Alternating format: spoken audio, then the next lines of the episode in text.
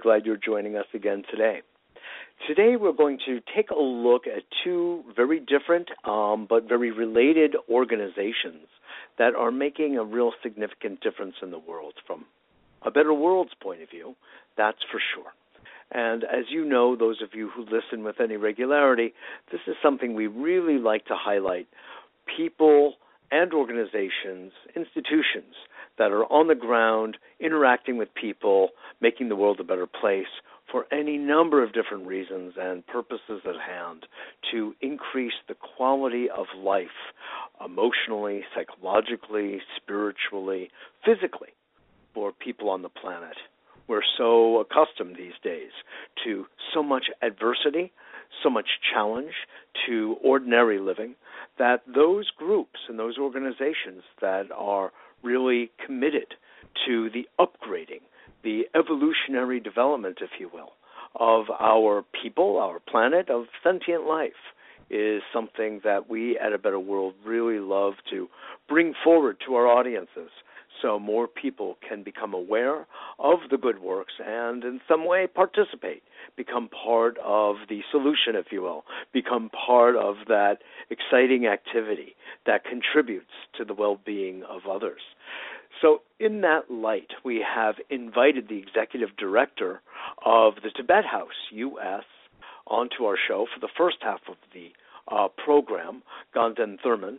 And for the second half, we'll be speaking to the former executive director of the Pachamama Alliance, located out in San Francisco, who will be in New York uh, tomorrow for their uh, annual luncheon.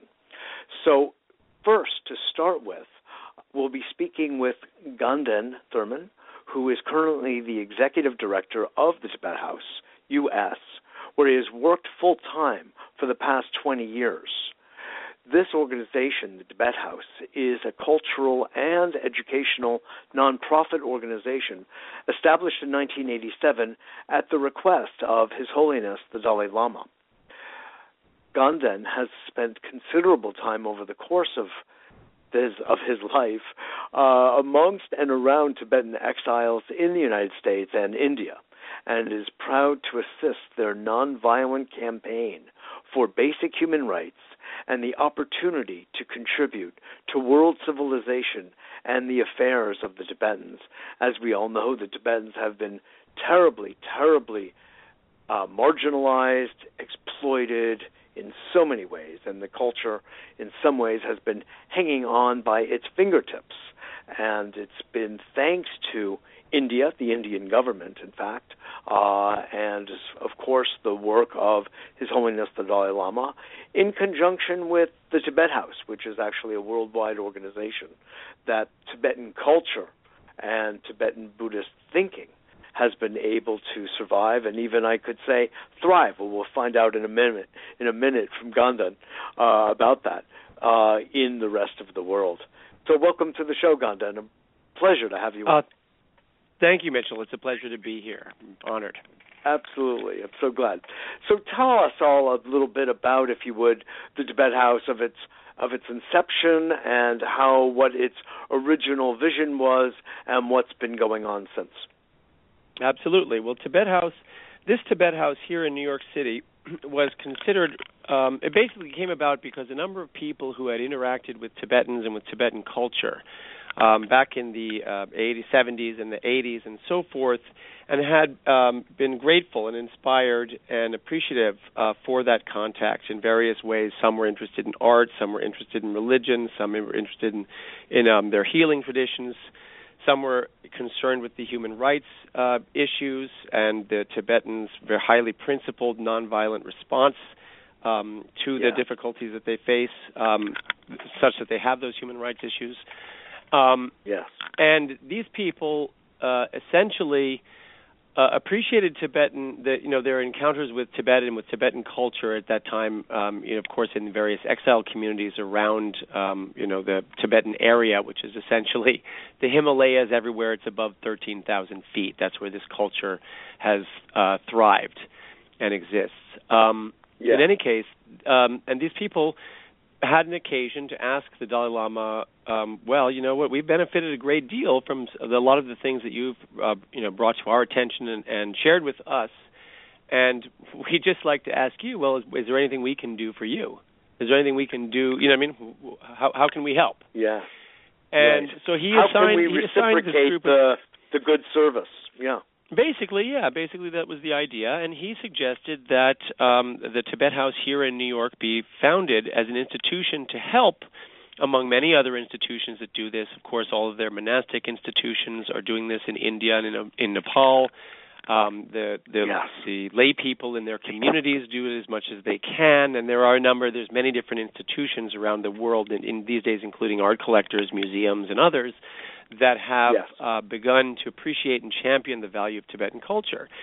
Um, so the Tibet House is meant to be an institution that um, lets people understand who the Tibetans are, what their culture is. You know, it is mainly meant to be as a sort of, uh, say, a cultural um, embassy for the Tibetan culture, mm-hmm. and to share its the salient points of that culture and its and its religious and spiritual traditions with, as well as aesthetic traditions, um, with uh, with the, a Western audience. And the reason for this, we are not ourselves a political or religious institution in that sense, in the sense of being a church or in the sense of being a lobbying or grassroots activist sort of organization. Our purpose is actually more foundational, which is based on the premise, two premises really. One, that the Tibetans are attempting to um, resist the injustices of their situation whatever the end result may be of that effort, um, mm-hmm. nonviolently. And the nonviolence is often misunderstood and conflated with pacifism, which is uh, is a moral principle, an ethical principle for an individual.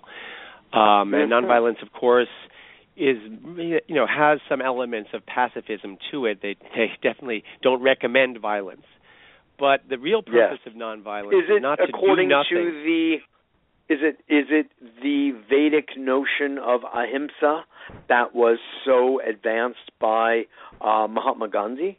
Is it, It, in it, it was, and he actually that? took a lot of his inspiration from the Buddha as well, and and Martin Luther Yeah. King from Gandhi, and also understanding it to be uh, Yes, from the indeed. Buddha as well. But I mean, it also works on a purely rational principle in the sense that nonviolence shouldn't be thought of as some sort of doing nothing, um, some cor- some kind of stubbornness and stillness. Nonviolence is the very active search for creative as opposed to destructive solutions to real problems. Mm. And that's Yes. its efficacy. You know, pacifism, uh, by contrast, is not often respected because the fact of the matter is that if you are being chewed on by a wolf, and I tell you, well, you know, I could kick that wolf off of you, but I don't choose to because my mor- my moral vanity is more important to me. You know, my principles are more important to me than your leg. It's generally Yeah. not very well regarded as a principle in that respect. You know, oh well, how can you Yeah. just stand by and do nothing? How can you not? Um, you know, we respect as heroes many people who, although you know we have problems with militaries and armies and these things, but we do have to acknowledge that the people who are willing to go and get their hands dirty, um, you know, for for the greater good, ideally, um, Yes. that there is a certain kind of heroism in that in overcoming their own um, their own vanity and their own fear and their and you know put their lives on the line as well as you know their their well-being mentally spiritually morally in in various ways so Yes. the point then so so and and I think that's a reasonable thing to do and and uh so you know the nonviolence is not to criticize others that are doing that I'm sure everywhere around the world the best they can to deal with their situations from their own perspectives and their frame of reference but the Tibetans are fortunate um insofar as they I guess we could call it fortunate insofar as they had a somewhat protected history before the Chinese invasion in 1950 and they had a lot of people who were able to study um, and meditate and practice sort of e- fairly stringent ethical vows up in their up in their Himalayan fastness there. Um, not Mhm. everyone, but about 20% of the male population was in monasteries um, at the sort of height of that system, and because Yes. of this, um, they they have a strong belief that in in tr- in the power of truth and understanding to um, as a tool to solve problems. um, yes. rather than the use. In fact, force. they do so have a they have a a a, uh, a practice of debate, do they not? Sort of like the Talmudic scholars and rabbis have one in the West.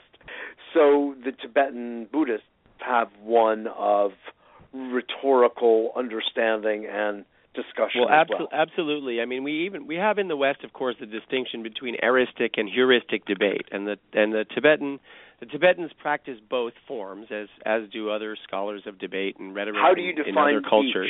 each, if you would? Well, eristic debate is debate with the aim of winning, which is essentially what we have in politics, where truth actually Yes. goes out the window, and it's really about who gets the biggest laugh line and the biggest applause line, and it's really with the aim I think of winning. You've been noticing that, yes. So it so it's the most frustrating kind of debate because nothing gets done and no and no uh, perspectives get shared, and you have a situation like the one we have in America and many places in the world where people um, get very wrapped up in their ideologies and their points of view and their beliefs and these types of things and Yeah. identify essentially with every word that they say and every word that anyone else says and so you can't ever come to any type of compromise words lead to blows more frequently than they lead to mutual understanding which is the purpose of communication at the end of the day to have Mhm. more a greater rather than a smaller um, range of perspectives on issues so that we can come up with Yeah. better rather than worse solutions to the problems that we all face at the end of the day. And so that anyway, that's eristic debate, and it's amusing, and it has its moments, and it's, as I said, very popular in Yeah. politics, and Yeah. I guess in courtrooms and other places. Um, Mhm. And uh, then you have uh, and fraud and con men and advertising as well, I suppose. But then you have heuristic debate, and heuristic debate is where both parties to the debate, although they may be taking different positions or maybe starting from different positions, debate um, uh, respectfully um, with the mutually um, mutual aim of establishing the truth, so that they both uphold their perspectives and their points of view or their position if it's a formal debate. Um, but they do so in order to be the most honest and the most sincere, not merely for the sake of winning or for self congratulation or vanity, but for the sake of providing the best materials with which the other party can understand where you know what that position is all about and where they're coming from, and really test. It's a much braver form of debate to really test your point of view.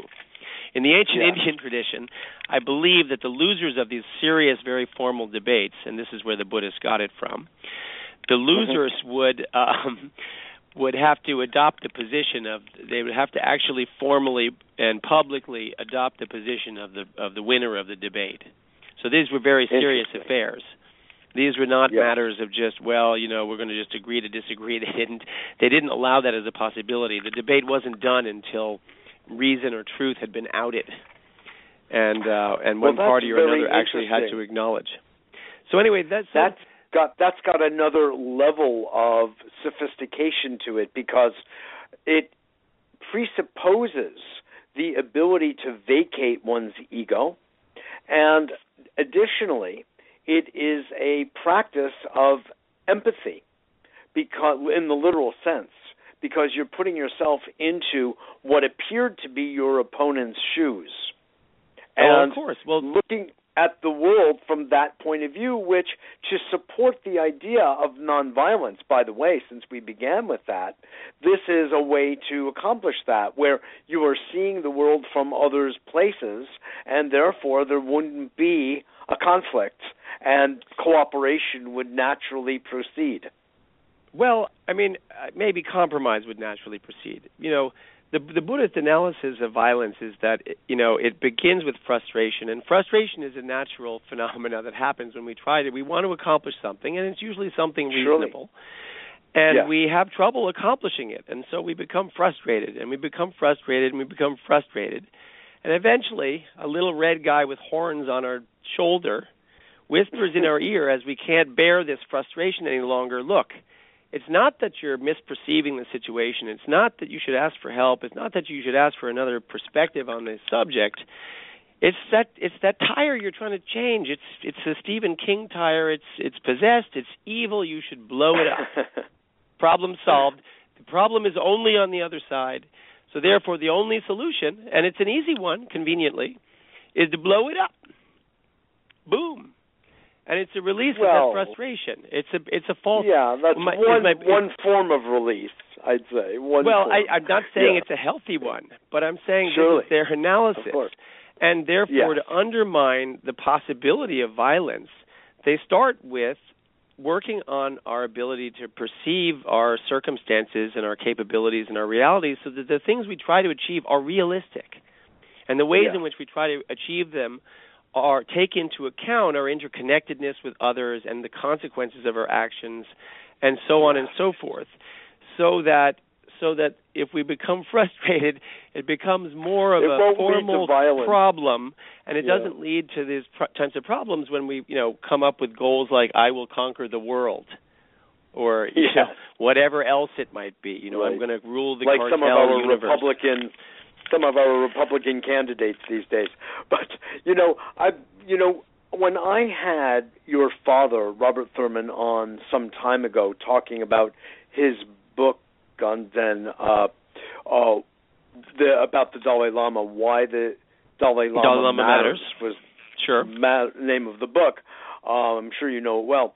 Uh, he made a point. I've been referring to Tibetan Buddhism as Tibetan Buddhist psychology for the longest time, and of course, I'm in the field of psychology, and my attraction to Tibetan Buddhist thought was really, I could say, largely a psychological worldview and perspective that it had sure. embedded in it that I very much appreciated.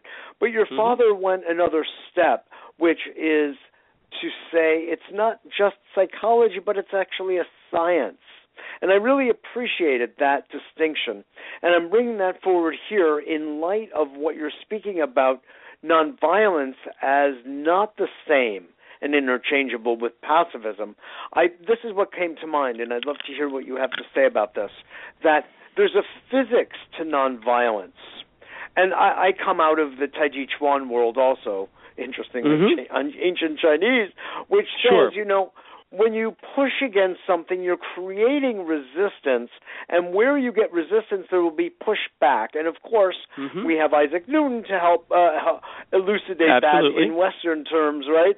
So, and then you have this uh, Sanskrit uh, concept of karma, which is best translated, as I understand, as action.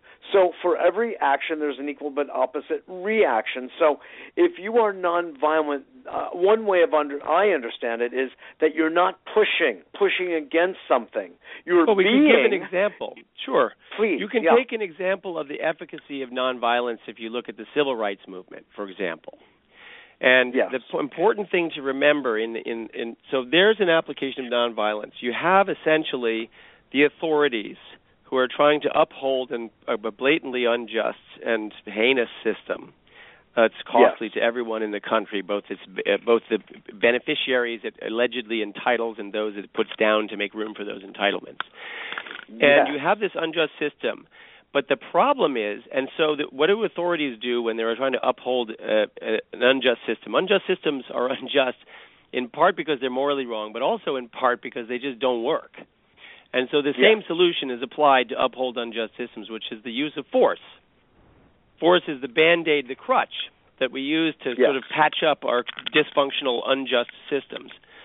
And, right. like and blowing force up the tire. loves force, particularly state, you know, state tyranny of various sorts, or social, it could be any kind. Force loves mm-hmm. to be validated by having some pushback from its victims.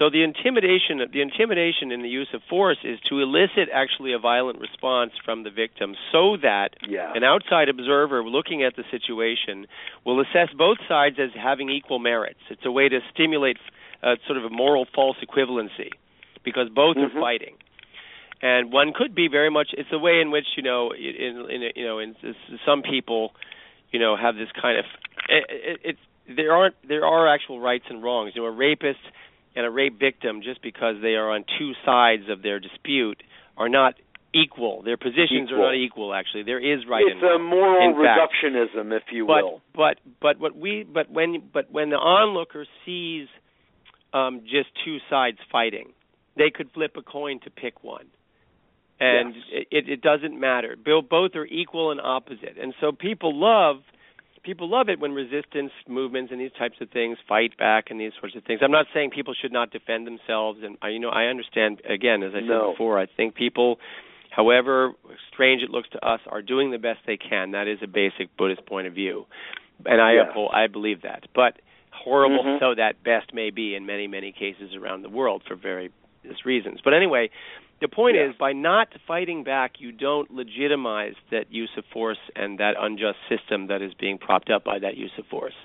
And so when people saw when people saw black Americans walking down the street dressed in their Sunday best with their families, um, minding their own business and doing nothing other than simply exercising their right to be who they were and their mm-hmm. rights to walk up and down their streets and their rights to be Americans in every in every way that that matters. And yes. And when they see that, and then they see a bunch of people in blue uniforms swarming them and with attack dogs and hoses and blasting them, mm-hmm. but there's no fight back. There's no there was no provocation of these hoses and this, that, and the other. Correct. There was no there was no distraction from the moral clarity of the moment. So when these cameras see these, because it doesn't do any good to be nonviolent in some dark corner, by the way. That is just getting beaten up in a dark corner, and that is mm-hmm. why they, you know, tyrants around the world hide their actions, and tyrants and criminals and others who are ashamed of what they do hide their actions from the public because they don't want to engage the the moral conscience of humanity because it does not generally treat them kindly, and their behavior is kindly. So by not fighting back, basically, they were able to illustrate the moral point of their cause, not the point about who has the greater force, you know, not the winning part. They were clearly not winning. They were being beaten, they were being maltreated, they suffered, you know, imprisonment, killings, whatever else they suffered. They suffered a great deal. But anyone who was watching that had to say which of these two parties is civilized, which one is upholding civilization which I think, my, as you know from having read some of my dad's books, he always taught me that the hallmark of civilization, in fact, is not force and not overwhelming force, but the hallmark of civilization is restraint, actually, yeah. mercy, compassion, and yeah. judicious use of force, which of course are very fundamental.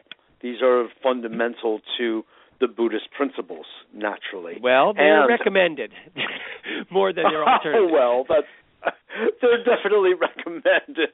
Uh, some say that co- compassion is the very foundation of Buddhist teaching. I, I, I think that that is maybe largely the case, certainly on the heart level, and there's a lot of mind engaged as well. But certainly when it comes to emotional development on the level of heart, compassion is its uh, is its cornerstone. But the relevance of the discussion about social justice um, from the point of view of the Tibet House is that the Tibetans have been so strongly, um, unjustifiably in many ways, um, exploited and marginalized, as we began saying at the beginning, Ganden, by sure. Chinese.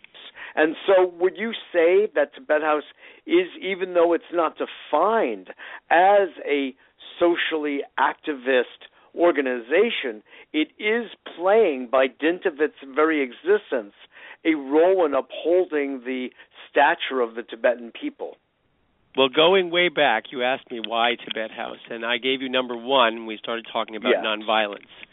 Number two yes. is that unfortunately in this world, and it has to do with it, it, this relates to some of the things that we've just been talking about, um, mm-hmm. specifically the visibility of people. Number two is that unfortunately, the burden of proof to be human and thus to be eligible for human rights falls on the victim. And yeah. what I mean by that is, and again, that relates to what I was saying before about how the nonviolence allowed the, the, the moral principle to shine through in the actions of one of the parties to this beatings and these fights and these disputes. And you know, so the the humanity of the Tibetans if people are allowed to appreciate it and them, is something that will automatically change the way in which people construe the situation um, regarding their their dissatisfaction with the very unjust situation that pe- that they live under that that we have very we have a very hard time understanding it. I mean, we can sort of abstractly understand injustice and mass killings and atrocities and starvation mm-hmm. and all these different things, and we've seen pictures, but it you know it, it, it's it's different for those people who live it, of course, and it's it's a much you know it's uh, live. It's much worse than Memorex. I don't know if anyone yes. will get that reference, but never mind. Yes. So the point I is, do. what we do, what we do is we naturally, you know, uh, In fact, that was Ella do, Fitzgerald who was in that Yeah. ad. Okay, there we go. Yeah. Well, there. So, so what we do is to show the humanity of the Tibetan people, and in a sense, that's enough. You know, it's, it doesn't matter whether people agree with them, whether they like them, whether they want to be Buddhist or don't want to be Buddhist. This is not our purpose. No. Our purpose is that we live in a world where we're aware of the others that are here with us, and that includes the Chinese. We don't hate the Chinese; it's not a problem. We have some issues with bad policies, and that's you know, and some acts and some crimes that are not cool. But the point is, the Chinese themselves would be doing better if they weren't beating down the people within their own borders, you know, and having to shoot people who are trying to escape their country. I mean, I guess it's gotten better than that period of time when famously Chinese people were sort of essentially selling themselves into indentured servitude to be sealed up in cargo containers to get out of that country and show up on some shores of here and there and the rest. And so I'm good for them. I'm glad they're doing better. But the point Yes, is, it's just a it's just a shame that uh, they don't take advantage of what the Tibetans have to offer their their um, you know multicultural I would agree there. wholeheartedly. I'd Um, like to and instead, they waste sure. their resources, you know, beating down these people. Being on the and uh, it's a very, very so strange thing. You know, It's a very strange thing.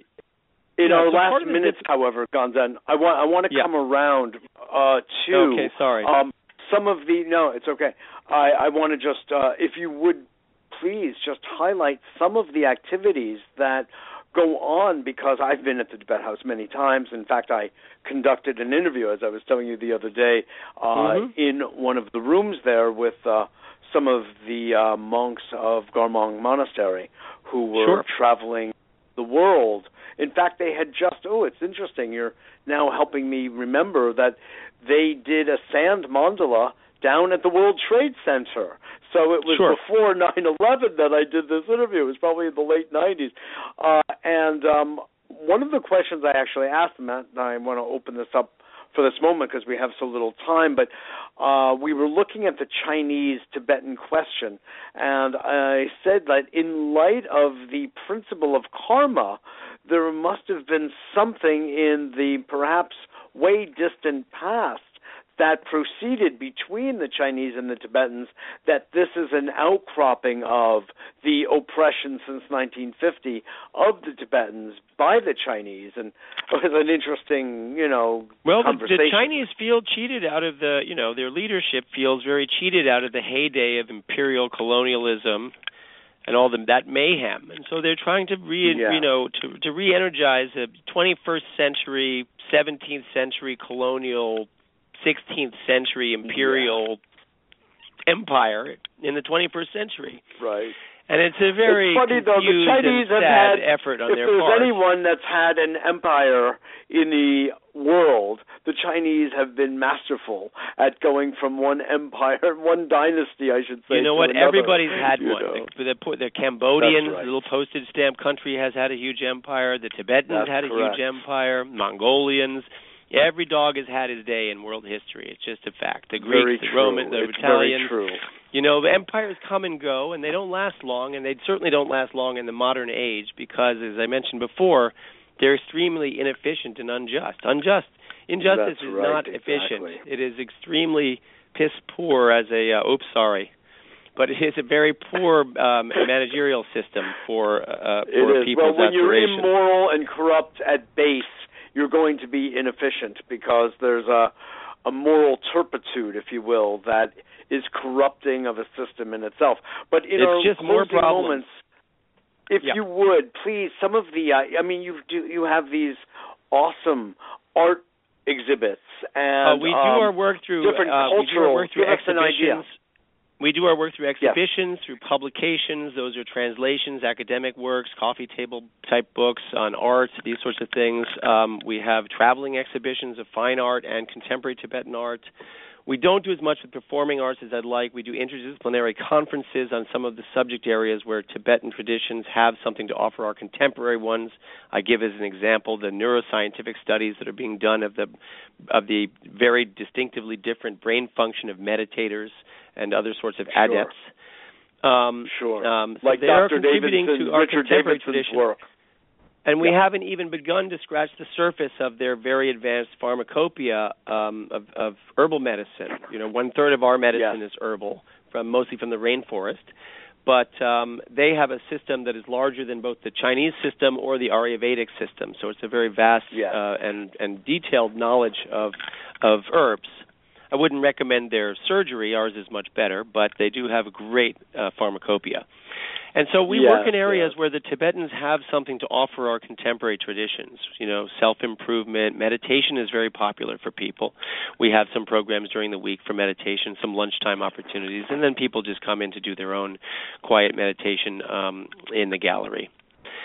So we do a range of things, and we are happy to consider suggestions as they, Mhm. based on whether or not As they're they may arise. As they may Uh-huh. arise. You know, we're we're not immune to popular demand, but we tend to work in in those areas. You know, providing these sort of Well, uh, more great. academic um, and aesthetic types of experiences. And then we have school groups that Well, come in I and love your uh, work.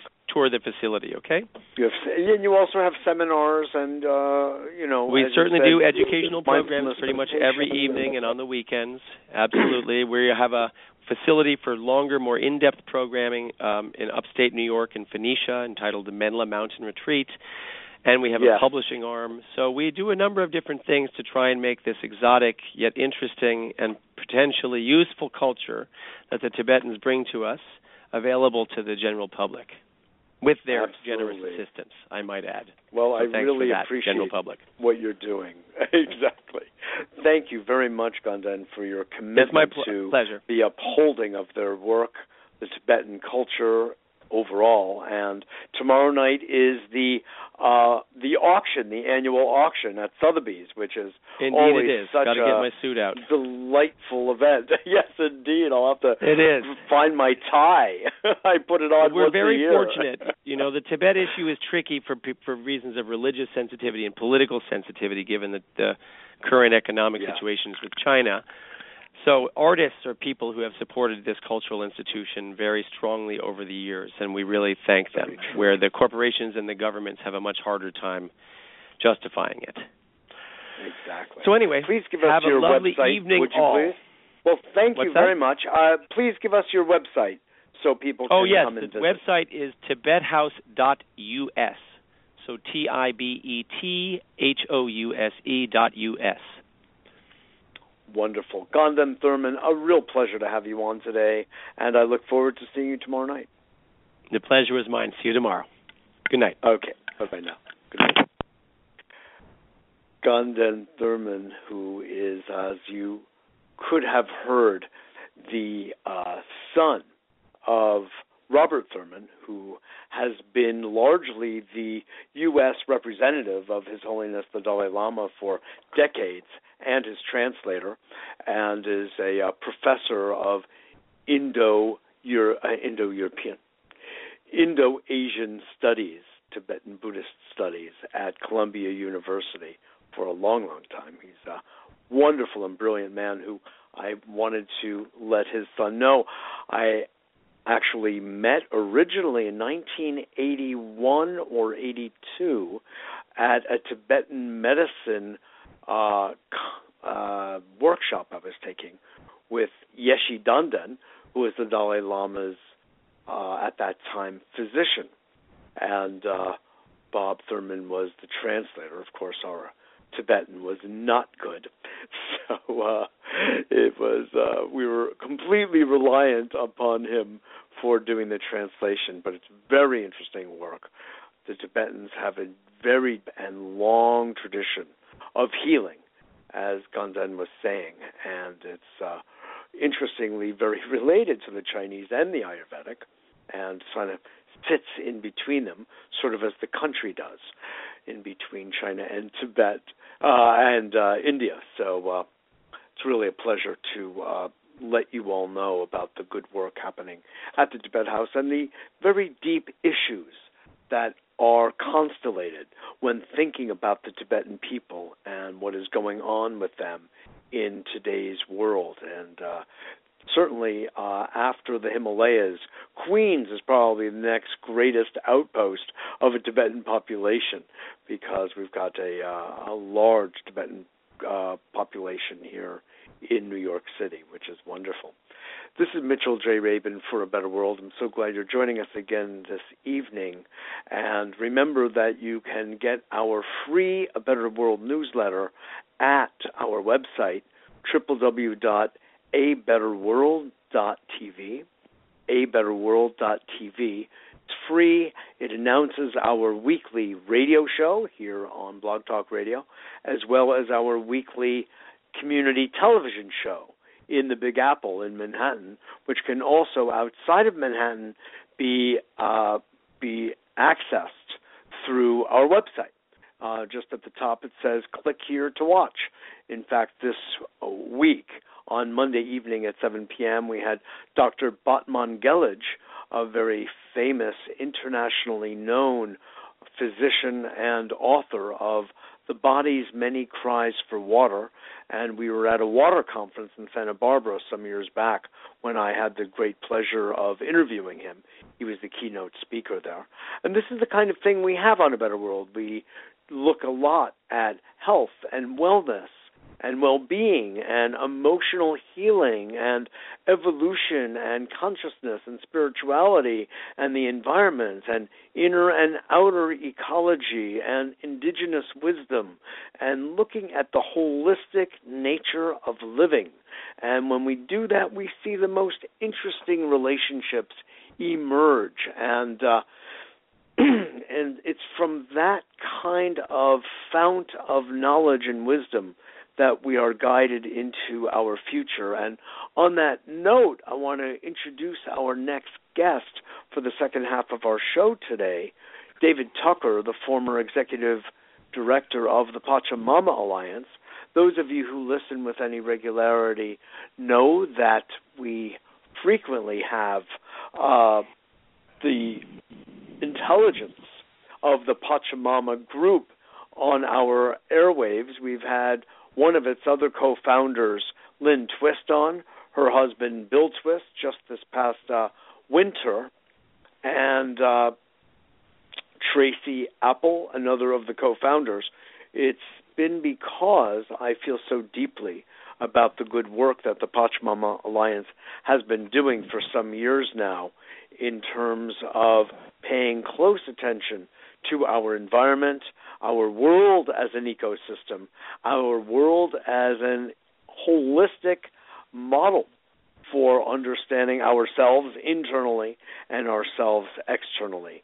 They've also done tremendous work specifically down in Ecuador with the Achuar Indians and the uh, Ecuadorian Amazon, protecting the lives and the land, as well, of course, as the customs of the indigenous people there. And today we'll be speaking now in just moments with David Tucker, who has been deeply involved in this after having been the executive director of the Pachamama Alliance.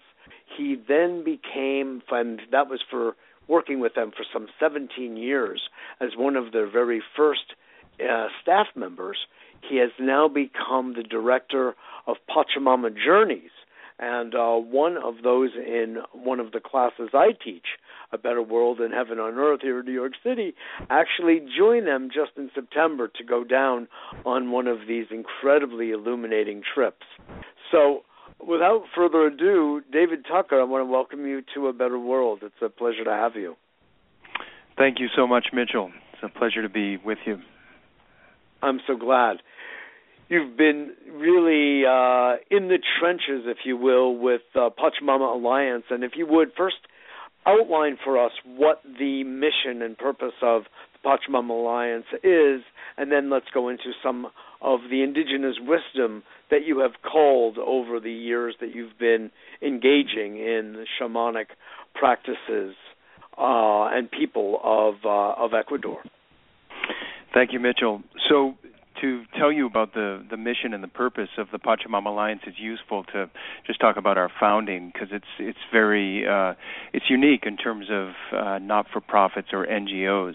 Uh, because it wasn't someone's good idea, like the co-founders Lynne and Bill Twist. They weren't looking to do something like this uh, 20 years ago. It was actually a call that came uh, from the indigenous people. Uh, and I think that's one of the keys to our success over the years is that um, we weren't going down there trying to help people, but they actually made the request.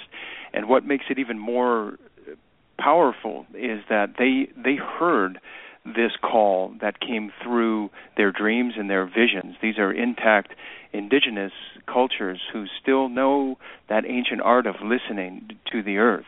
And so, through their dreams, through their visions, through their medicine people, their elders, they could foresee a threat that was coming to their land and their culture. And uh, consistent with their warrior tradition, these are uh, historically warrior um, people, they confront what they fear the most. And so instead of retracting and retreating further into the forest, they said, We're going to meet this and we're going to meet it on our own terms rather than getting overtaken by this encroachment from the outside world, which they could see. We're going to get organized and uh, we're going to form an alliance with people from that very world people who are conscious, committed, awake, um, who will stand with us to protect the forest because they recognize they caretake them this biological jewel, not only for themselves but for all of life. We we we depend on the uh, the services that the rainforest provides, the medicines, the you, you name it. It it's a it's a, just an encyclopedia, a treasure trove of um, uh, wisdom and, and and possibility for uh, for all of life, and so that led to our twofold mission, and it was first to preserve the rainforest through partnering or empowering the indigenous people with the tools and the technologies and the resources that they don't readily have available. Um, they have the skill, the, the the intellect, the the wherewithal, but we could partner our world's resources with theirs to make a very effective, uh, you know, partnership. Now, the 2nd mm-hmm. part of our mission is to basically change the dream of the modern world to bring forth an environmentally sustainable, spiritually fulfilling, and socially just human presence on this planet. And that was also very uh, much sourced by the indigenous people. They said, We really need your support, your partnership to stand with us, but if you really want to help us, we're not cutting down the forest. It's your it's your way of living in the north or in the western industrialized world. So if you really want to help us in the long run, you'll go back and you'll help to change this dream because they believe the dream is reality and what we dream becomes you know manifests. So they said our dream is one of consumption accumulation and um you know amassing acquisition. Yes. right. So that needs to be changed to one that's earth honoring and sustainable. So that led to a whole series of uh, global transformational educational programs that uh, have made it to so far over 80 countries around the world. Hmm, it's so beautiful. I, I want to just say for our audience, uh, when David says, change the dream of your people, uh, we have to remember that the Achuar Indians and so many of the indigenous peoples across the world are what are called dream cultures. The Australian Aboriginal are among the sort of the best known for this. But the interface between what we call reality and what we all know as a dream reality is a little, let's say, fuzzier. It's not as distinct and sharp as we have it here in the West in the Western interpretation, if you will, of reality. So when they say change the dream, they're also saying change the dr- change the vision, change the intent, change the values. Would you say so, David? Absolutely. Yeah, that's a that's that's a great translation. For them, they you know the dream is reality for them the spiritual yeah. world is where reality exists and and everything that manifests in the material plane is sourced from that spiritual reality and and I have to say mm-hmm. having gone down there for so many years I've I've truly come to believe that myself that's why they deal with healing and um you know um visioning manifestation in a completely different way. It's all done at an energetic, spiritual level uh, in order to affect the material plane.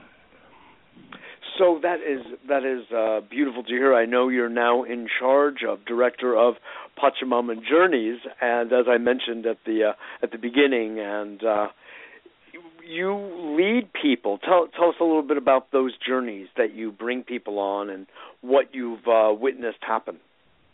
Yeah. So the the Pachamama Journeys program is is goes back 20, 20 years. It was um, an outgrowth of the founding. Uh, so the Achuar put out a call uh, through their contacts and also put out a call in kind of the, sp- the spirit world for partnership. And uh, John Perkins, who is uh, one of the co-founders of the Pachamama Alliance, he's an author and he wrote Confessions of an Eco- Economic Hitman, as well as some books on shamanism. Yeah, you you probably have interviewed him, Mitchell. So I he, actually haven't, uh, but uh, I have always wanted to. yeah, we'll get around so, to it. Yeah. So so uh, John invited Lynne down, who and they put together a small group, um, and that was really the the initial the founding journey, you could say.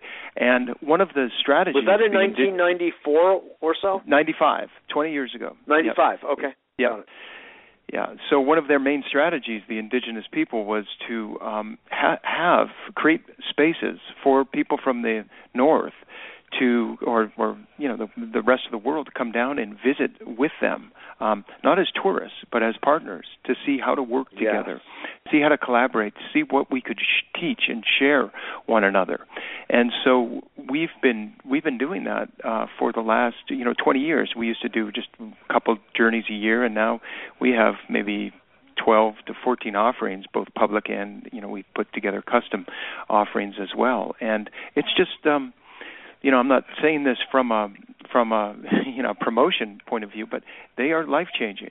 And that's one of the reasons why I've I've continued to do this work because you you come into contact with a body of knowledge and wisdom that is really infinite. It's like uh, you know the, the the wisdom of nature um, is is just expansive. It's it, it's extraordinary, and the indigenous people are carriers of that of that knowledge and of that wisdom, and they do it in a way that is so embodied and so humble and so strong, mm. and yet so so uh, gentle. It's a, it's a it's a truly extraordinary example of I think who we're meant to be as human beings. And I don't say that from a romantic or a, an, an idolizing uh, place, um, because mm-hmm. you know they're they're just like everybody else, but they are brought up yes. with a worldview of interconnectedness, of um, of community, of observation rather than judgment. So they, they these are very practical tools as well. Um, you know, their their ceremonies, they're sharing their their dreams. It's all about how to live in a in a connected way in relationship with self, community, and the rest of the their environment um, in a harmonious way. And they don't have the dream of accumulation. And you know, they, they're very smart people. They could do that if they wanted to, but they just don't. They see simplicity and meeting their needs as the as the the goal and as the value. And as we find ourselves in a very big crisis globally as a human species, you know, these are the people we we can learn so much from because they're Indeed. they carry these you know you could say original instructions for living that the they say the creator or, or god or the great spirit have have given. Yes. and these these instructions are encoded in nature. So they're in dialogue with all of uh, you know of nature. what's interesting david is uh, you're bringing to mind uh, what was actually a medieval and renaissance notion in europe of the doctrine of signatures and are you familiar with that? I've heard of it. You've heard of it. Well, it's interesting because it was the European, you could say, um, expression of that interconnectedness between all things. This is the thing that people don't really seem to digest because uh, what has happened with the formalization of this thing we've referred to as religion and of governments and of nations and borders and boundaries and the uh, upsurge of the left hemisphere of the brain, making distinctions and a form of logic, you know what I mean, which has given rise to a certain kind of industrialization of our society, if you will. I'm connecting a lot of broad strokes here. Please indulge me. Um, we lost that germane indigenous nature that we all have, and that's the point I'm driving at. Everyone is indigenous except that we've lost our relationship to the land, to the earth herself, and therefore we're cut off. We're cut off from the wisdom, we're cut off literally from the energy because our bare feet aren't literally on Mother Earth very often at all in our culture. Whereas in these other cultures, their bare feet are on the ground a lot. So the interconnectedness is literal it's not just figurative or symbolic. It's literal. It's feet on, hands on, and feet on the earth and the connectedness of all of life. You can almost laugh at the way we have boxed religion. And you and I were kind of uh, talking about this a bit yesterday that they don't even understand a notion of religion or spirituality as separate from the very essence of their lives. There's no separate spirituality, if you will, or separate God, if you will. It's all inherent in the living, breathing, inhaling, exhaling of moment to moment existence. It's an entirely different, truly holistic way of seeing, thinking, and feeling and uh, it's something I wholly agree with what you're saying is a guide for us at this point, especially in our trajectory, which is so quickly sinking our global ship, and hence one of my uh, great appreciations of what uh, Pachamama Alliance is spearheading in the world in so many ways of bringing forward this education that includes being socially just, that includes being spiritually meaningful, and educationally bringing people to a place that we all need to get to, which is what our dream has done, or our interpretation of reality has brought us to this point of perhaps species extinction. Could you talk a little bit about the educational aspect of what um, what uh, Pachamama Alliance brings forward? Sure. Yeah, that was very well said, Mitchell. in terms of reclaiming our own in, indigenous or indigeneity yeah. is a common term that's used, and um, you know, yeah. more and more, more and more uh, indigenous people I come into contact with who are really connected to these this worldview in ways they say, look, there's no more separation between indigenous and non-indigenous. It's time for us to really, um, yeah. you know, come together as indigenous to they say Pachamama, you know, the, the, planet, the, the great, exactly. the great Mother Earth, the great Mother, and or yeah, the great mother, the, West, great Mother David, of our. I'm sorry as we say in the West, I often say when people ask me what does Pachamama mean, I believe it's a Quechua word from the Amazon. But uh, in the West, we actually have a beautiful word word that comes from the ancient Greek, Gaia, Gaia and that right. really Very is that same archetypal quality of the Great Mother. Yes. Yeah, it's actually for, it's a it's a Quechua, Quechua word from the Andes um, in Ecuador. Yes, they the say Andes. Quechua. They're Yes. they're related, uh, and Yes. it, it, it's actually it's actually even bigger than the the mother of that is our planet. It's actually the mother of the universe. That um, it, so it it, Mm, it it includes the earth, but also the sky, all space and all time, past, present, and future. So it's a massive, massive concept. but but Mm. the consistency Oh, is the is the is the is the mother, and um, so th- it, this is a very Would you say very then that exciting. from the Chinese point of view, would you say then that it's more akin to the idea of yin, as in the yin and yang, uh, as as principles. They're essentially masculine and feminine principles. I, I yeah, I think I think that would be a fair uh, assessment, Mitchell. Yeah. Okay.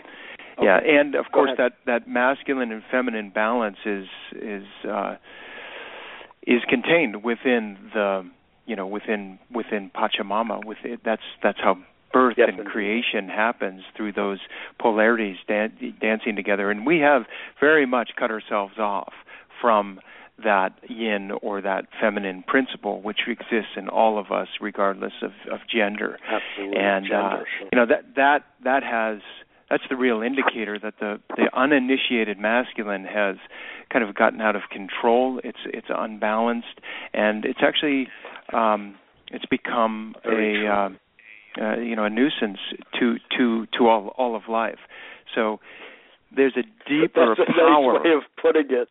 That was a very gentle way of putting it. I like it. Yeah, right. Yeah, nuisance, please go on. right? To say the least, Yes. right? But uh, there's a you know there's a deeper power which is Pachamama, and she's going to um, you know she's being activated out of necessity, and you know it relates to our work in in the Amazon. That one of the most effective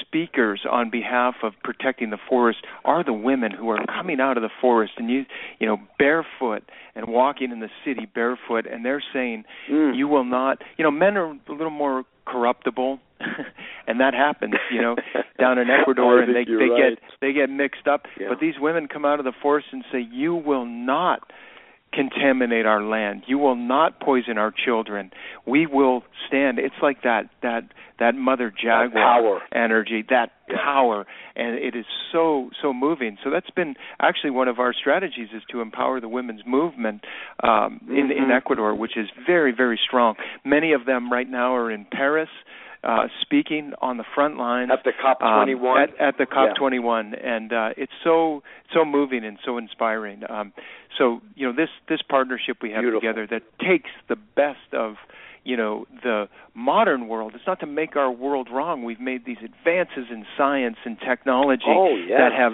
improved life, but you you you couple that with the the deep wisdom of the earth and of the indigenous knowledge and really it's a science about living on the planet appropriately indeed. properly responsibly being stewards you know uh, promoting the continuity of life in a healthy way you put those together and you you have a a new worldview that is um is actually emerging on the planet today so there's there's great cause for fear and alarm, but there's great cause for hope and possibility. And I think we need to feed that story. And, and that's really the story that the Pachamama Alliance is all about and is the key enzyme in our educational programs around the world.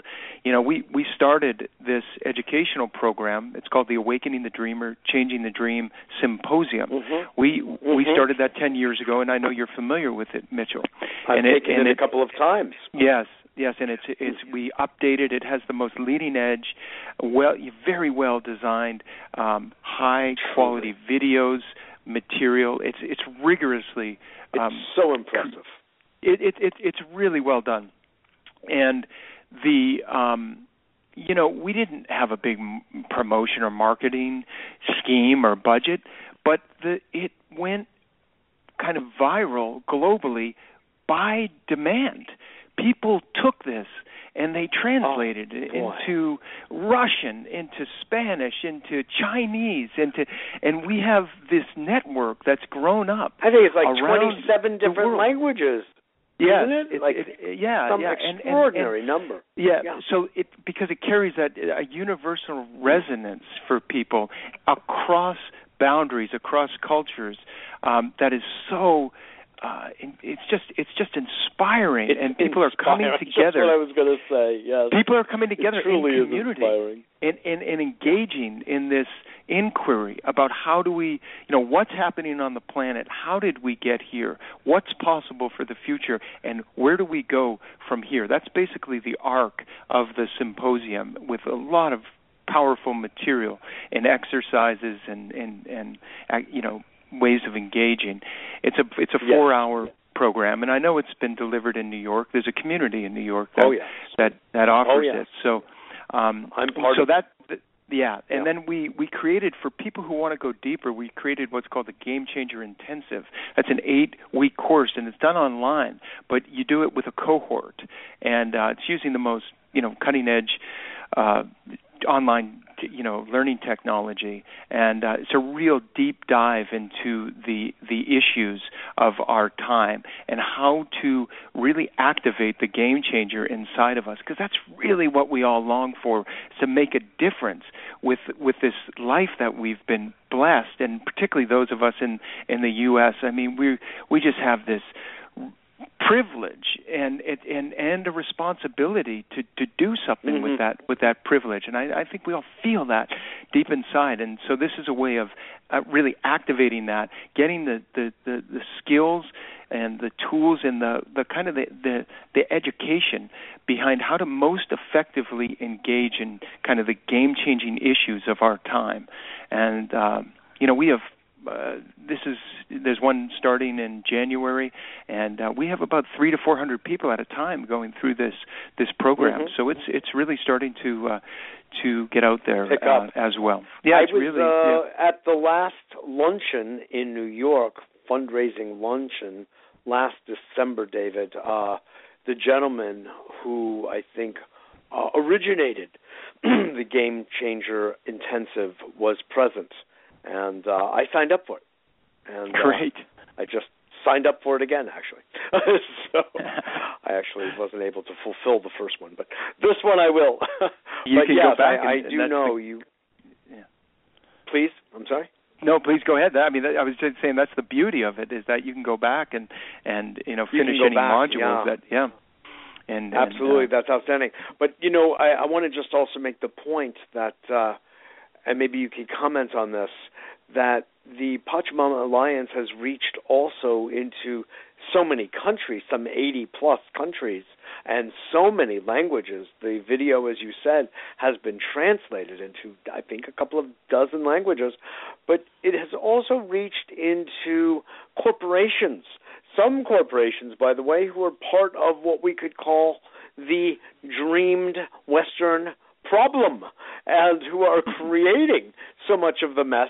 Some of it, I would have to say, consciously, and some of it unconsciously. Some of them are simply blinded by, you know, dollars and cents. Well, dollars, not so much cents.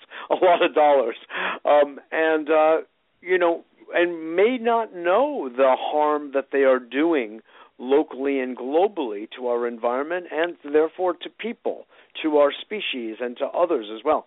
Could you talk a little bit about what that reach has been into the um, the corporate world as well as on the local level? Yes. So you know, we we believe that you know rather than ostracizing uh, you know the business world and community, that it can actually be a vehicle of uh, great change. Um, you know, Indeed. business has penetrated the the the entire world, and um, and it, they are the big culprits in you know many of the things that the drivers today that are affecting our our, our global health.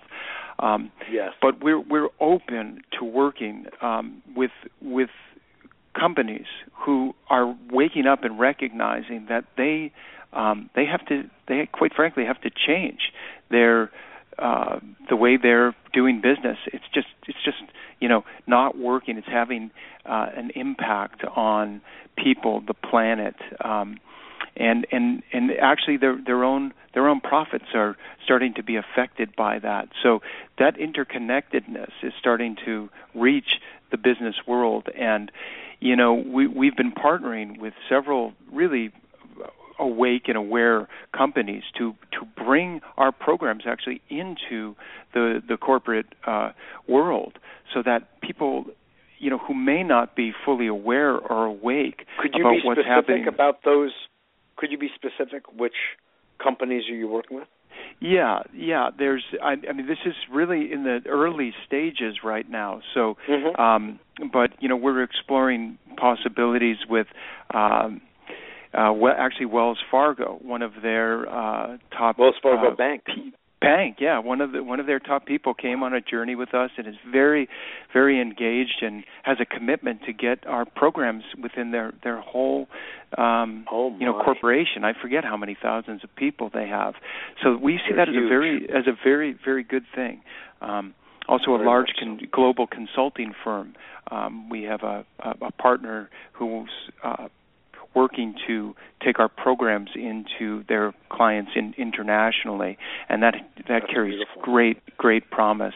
Um, Mm. so those are those are a couple examples, and and we're you know we're, we're really really excited. I think uh, the the scalability is necessary and it's possible. We now have the platforms to I make this uh, to make this scalable, and uh, so you know we're all in this together, and uh, so the Pachamama Alliance has always been about you know standing for uh, not standing against anything, but standing for um, a, a new Indeed. dream, a new possibility, Yes. and I think you know that's what you resonate with, Mitchell, and hopefully your you know Yes, your indeed. listeners will will also. Yes, indeed. Well, David Tucker, it has been a real pleasure to uh, hear you and uh, share your experiences and your uh, commitment to a better world, if you will. And uh, clearly, you have that. And uh, the work you're doing with Pachamama Alliance, both in the Bay Area and uh, in uh, assisting people with the journeys, uh, so they get the the taste of the chi, the life force itself, through their bottom of their feet is um, it's unexchangeable. There are not words that describe the value of what Pachamama is up to and how you're also helping to assist in that in the fulfillment of another dream that I feel will take us into a a better future. So thank you so much for your good work. You're welcome. It's a, it's an honor. Really a pleasure. Uh, just give the website if you would, so people can Uh, tune in. Absolutely. Yes, it's uh, pachamama.org, and that's P A C H A M A M A dot O R G. One word, pachamama.org. Beautiful. Thank you again, David. And I All right, thank you so much, Mitchell. Sometime soon. Absolutely. Yes, indeed. Good night now. Bye bye. So interesting listening to the wisdom that comes from spending a lot of time with wise people. And that's so much of what we're looking to do here at A Better World is create a community of wisdom keepers and uh, people who love life and love to laugh and love to celebrate and love to think and think out of the box and think with the heart. And that's so much of what indigenous thinking and wisdom brings forward in our world. And uh, this is a an organization that really helps to integrate the Western and the indigenous uh, mindsets together into an integrated whole, which is so much of what I personally stand for and what a better world is so much about.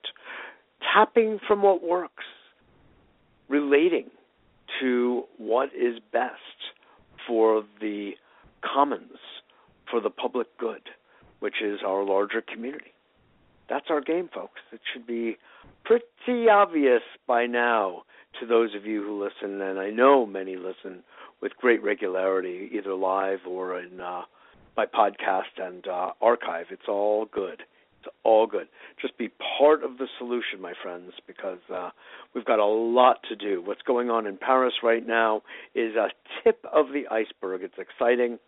Uh, wanted to also mention, in light of the changes that are taking place, uh, the divestment movement of from fossil fuels is growing in leaps and bounds. Actual governments are getting on board. Australia just announced today at the Paris COP21 uh, gathering uh, by uh, a woman, part of 350.org, was speaking about this this morning. Large pension funds, the largest pension funds in California that are worth billions of dollars, are now committing to divesting from the fossil fuel industry. This is very powerful. Now, it happens that fossil fuels are only one of several of the great polluting global warming sources.